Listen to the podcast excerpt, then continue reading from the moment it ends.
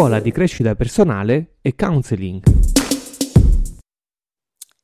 Uno dei temi che emerge quotidianamente nella nostra vita è il conflitto tra gli opposti.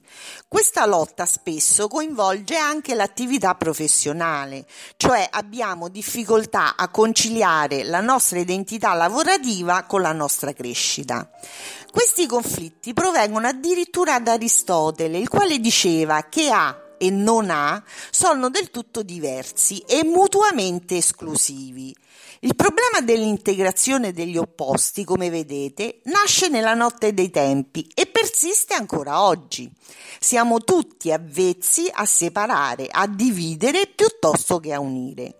Ma colui che considera la propria vita una tela da dipingere, una musica da suonare, un libro da scrivere, insomma un artista della vita, è capace di mettere insieme colori chiari e colori scuri, suoni stonati e forme contrastanti.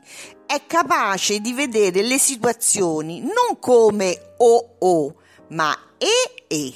Allora, poiché non possiamo e non vogliamo eliminare gli opposti, possiamo integrarli. E come farlo? Possiamo farlo eliminando il conflitto che esiste tra essi possiamo leggere ogni accadimento come un'opportunità di crescita e di consapevolezza.